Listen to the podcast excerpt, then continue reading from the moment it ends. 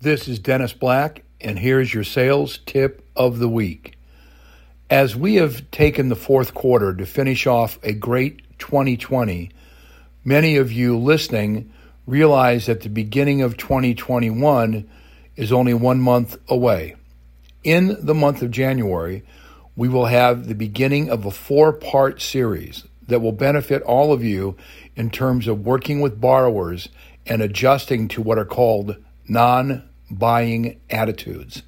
These non buying attitudes can impact more than anything else your success on a call with the borrower.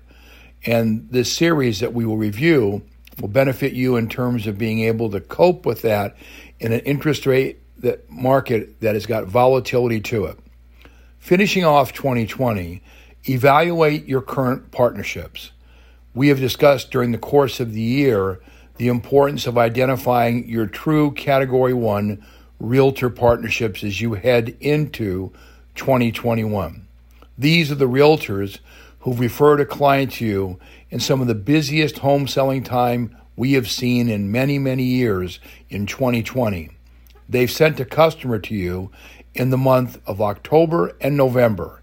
And as you evaluate December heading into January, be sure you closely work with these individuals to secure that loyalty heading into 2021. In addition, if you've had any realtors who've sent you a referral, but not on a consistent basis in the last 60 days, focus in on them as well as your Category 1 existing partners and set up a meeting in the first two weeks of January to discuss their goals for the calendar year of 2021 conduct a simple 5 to 15 minute phone discussion with them, understanding their goals, their vision, and their purpose moving forward for what they see as a busy year.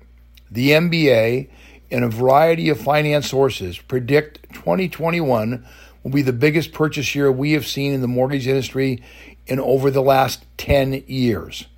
Our ability to have true partners in place to capture this momentum will be critical to a fast start in 2021. Combine this with being able to handle your borrowers, and our programs will help you in the first month of 2021 get off to the proper start and have the right tools and techniques to have you ready for a successful year. Selling never stops, and as we evaluate our success in 2020, realize the partners you work with have been integral to that success. Thank them for all the referrals you received this year.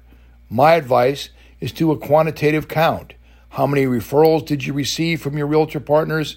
And thank them for all the business and relate that, if possible, to the amount they were able to see closed.